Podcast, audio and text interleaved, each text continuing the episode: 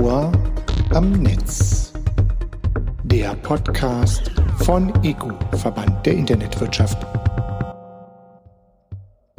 Dorothee Bär hat mit Beginn der aktuellen Legislaturperiode den neu begründeten Posten der Staatsministerin bei der Bundeskanzlerin und Beauftragte der Bundesregierung für Digitalisierung angetreten.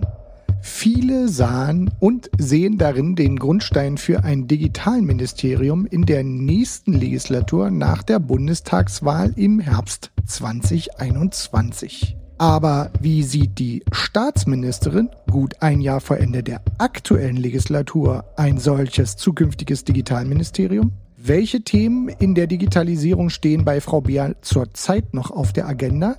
Welchen Einfluss hat Corona und wie finden sich passende Rezepte für einen digitalen Wandel in Bezug auf Bildung und Politik? Dies sind nur einige der Fragen, die ich mit Dorothee Bär in einem Telefoninterview besprechen konnte. Und weil die Ministerin mit einem digital versierten Team unterwegs ist, wurde ihr Gesprächspart zusätzlich vor Ort aufgezeichnet und mir im Nachgang zur Verfügung gestellt. So war es möglich, die Gesprächsqualität gegenüber einem klassischen Telefoninterview zu steigern. Es geht also an dieser Stelle auch ein Dank raus an den Stab der Ministerin. Digitalisierung, Internet und Schule sollten also Teil unseres Gesprächs sein. Deshalb wollte ich zum lockeren Einstieg von Frau Beer dann auch gleich wissen, wann sie zum ersten Mal einen Computer für die Schule eingesetzt hat. Starten wir also direkt in das Interview mit ihrer Antwort. Also ich hatte lustigerweise, als ich Leistungskurse hatte, so in, den, in der 12. und 13. Klasse, hatte ich bei meinem Deutschleistungskurs einen Lehrer, wo wir die allerletzte Klasse waren, der letzte Leistungskurs, der ist dann nach uns direkt in Ruhestand und für unseren Englischlehrer waren wir der aller, allererste Leistungskurs, den er je hatte. Und da haben wir tatsächlich dann so ganz verrückte Sachen wie PowerPoint-Präsentationen machen müssen.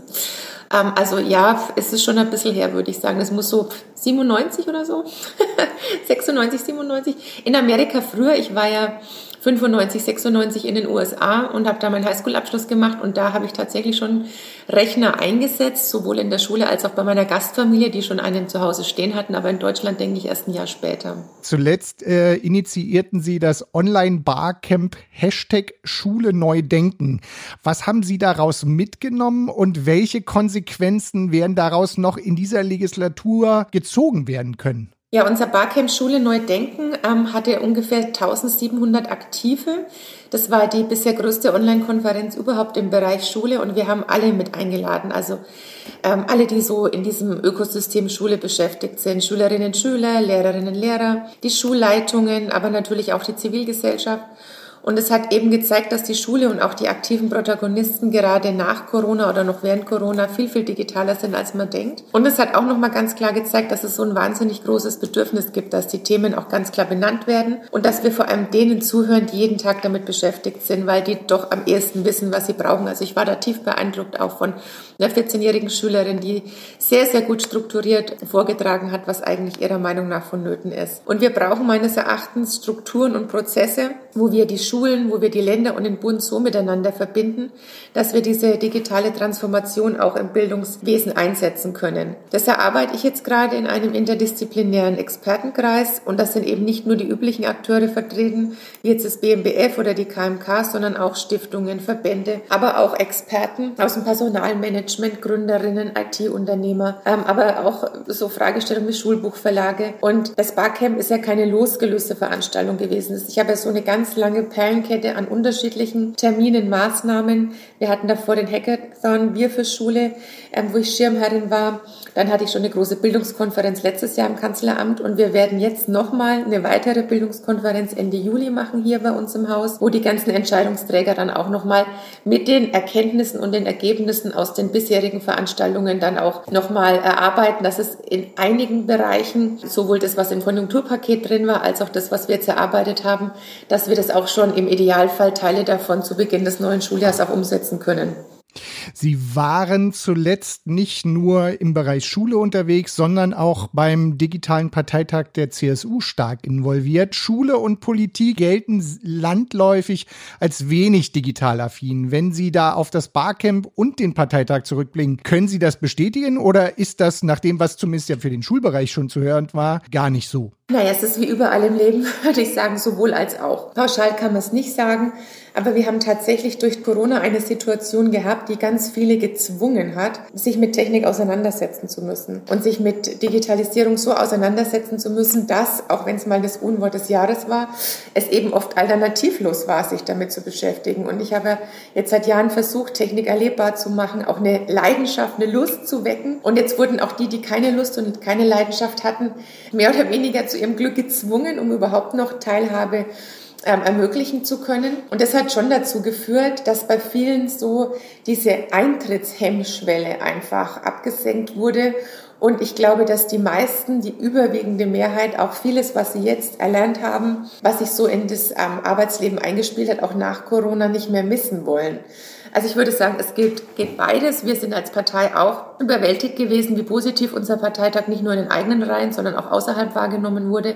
Wir werden das sicherlich auch beibehalten. Wir haben ja jedes Jahr immer einen großen und einen kleinen Parteitag und da kann ich mir gut vorstellen, dass der kleine Parteitag künftig digital abgehalten wird und der große halt dann zum einen analog, aber zum anderen auch als Hybridmodell weil wir auch immer die mitdenken müssen, die aus unterschiedlichen Gründen vielleicht gerade an dem Tag nicht vor Ort sein können. Und das ist sicherlich das Modell der Zukunft, noch mehr solche hybride Veranstaltungsformate auch zu machen. Sie werden das bestimmt immer wieder gefragt. Ähm, aber es ist auch ein Lieblingsthema, gerade in Zeiten von Corona. Unter welchen Bedingungen halten Sie denn ein Digitalministerium für sinnvoll? Und was wäre eine wünschenswerte Alternative aus Ihrer Perspektive?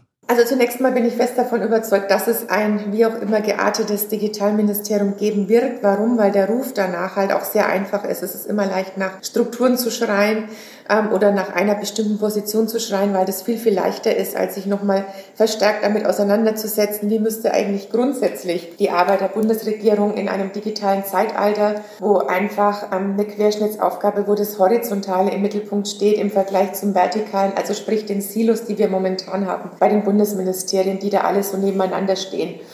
Was ich wünschenswert fände, wenn ich mir die ideale Welt malen könnte, würde ich sagen, wir legen die Grundstruktur der Bundesregierung fest bevor überhaupt klar ist, welche Partei oder welche Person so ein Ministerium besetzt. Weil sie werden immer irgendjemanden irgendwas wegnehmen müssen. Und da ist es dann so, dass es oft ja ganz stark damit zusammenhängt, wer kämpft am besten für das, was schon da ist. Und die Wahrheit ist ja auch, sobald man quasi dann in einem Haus sitzt als Ressortminister, man vom ersten Tag an gesagt bekommt, was alles nicht geht, beziehungsweise was alles weiterhin so beibehalten bleiben muss. Und klar müssen die Inhalte geklärt sein und bei den Strukturen geht es auch um Verantwortlichkeiten. Da geht es um die digitalpolitischen Vorhaben. Habe ich die Möglichkeit, auch als Fachminister in andere Fachministerien reinzuregieren?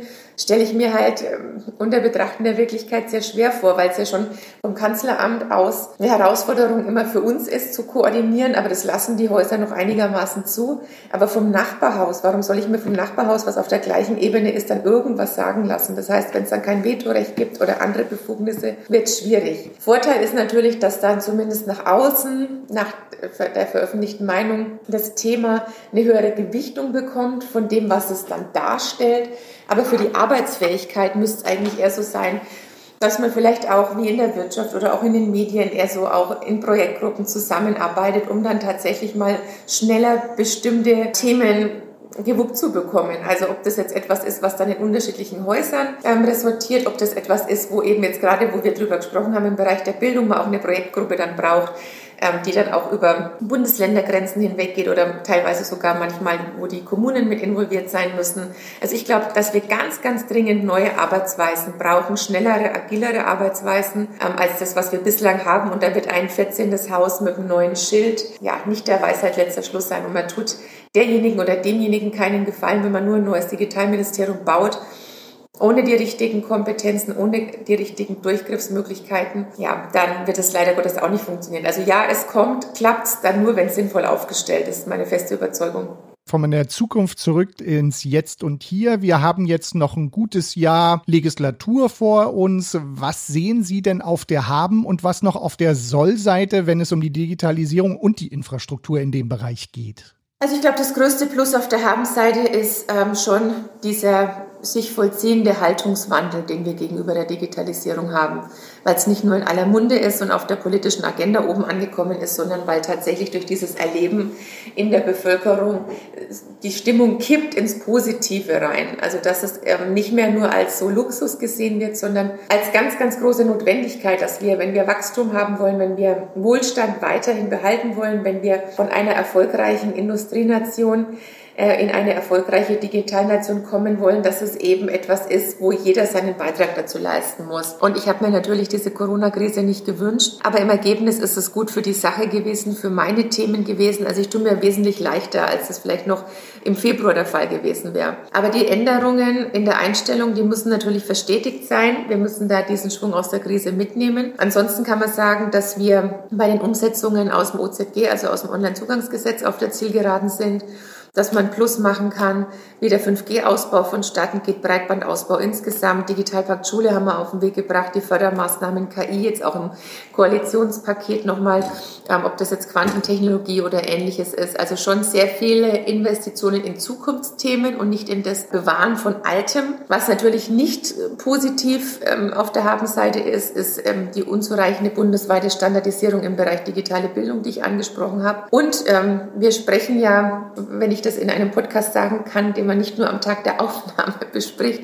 Ähm, wir sprechen ja heute am 1. Juli. Wir haben heute die ähm, EU-Ratspräsidentschaft gestartet als Deutschland und da haben wir auch ganz groß auf die ähm, Agenda der nächsten sechs Monate geschrieben, die digitale Souveränität in Deutschland und, und in Europa beispielsweise. Da muss auch noch mehr getan werden. Ja, also vieles ist angeschoben. Mit dem Konjunkturpaket gibt es noch zusätzliche Finanzmittel. Ähm, und viele Vorhaben lassen sich jetzt auch schwer in einen zeitlichen Rahmen einer Legislaturperiode stecken. Wird auch einiges noch in der nächsten Legislaturperiode dann sicherlich entweder schon verabschiedet werden, beziehungsweise für mich ist Digitalisierung jetzt auch nicht Anfang Schlusspunkt, sondern es ist eine immerwährende Reise, die nie zu Ende sein wird. Und deswegen ist viel erledigt, aber es gibt auch noch ausreichend zu tun, auch für diejenigen, die da nächstes Jahr neu in den Bundestag kommen oder neu in die Bundesregierung.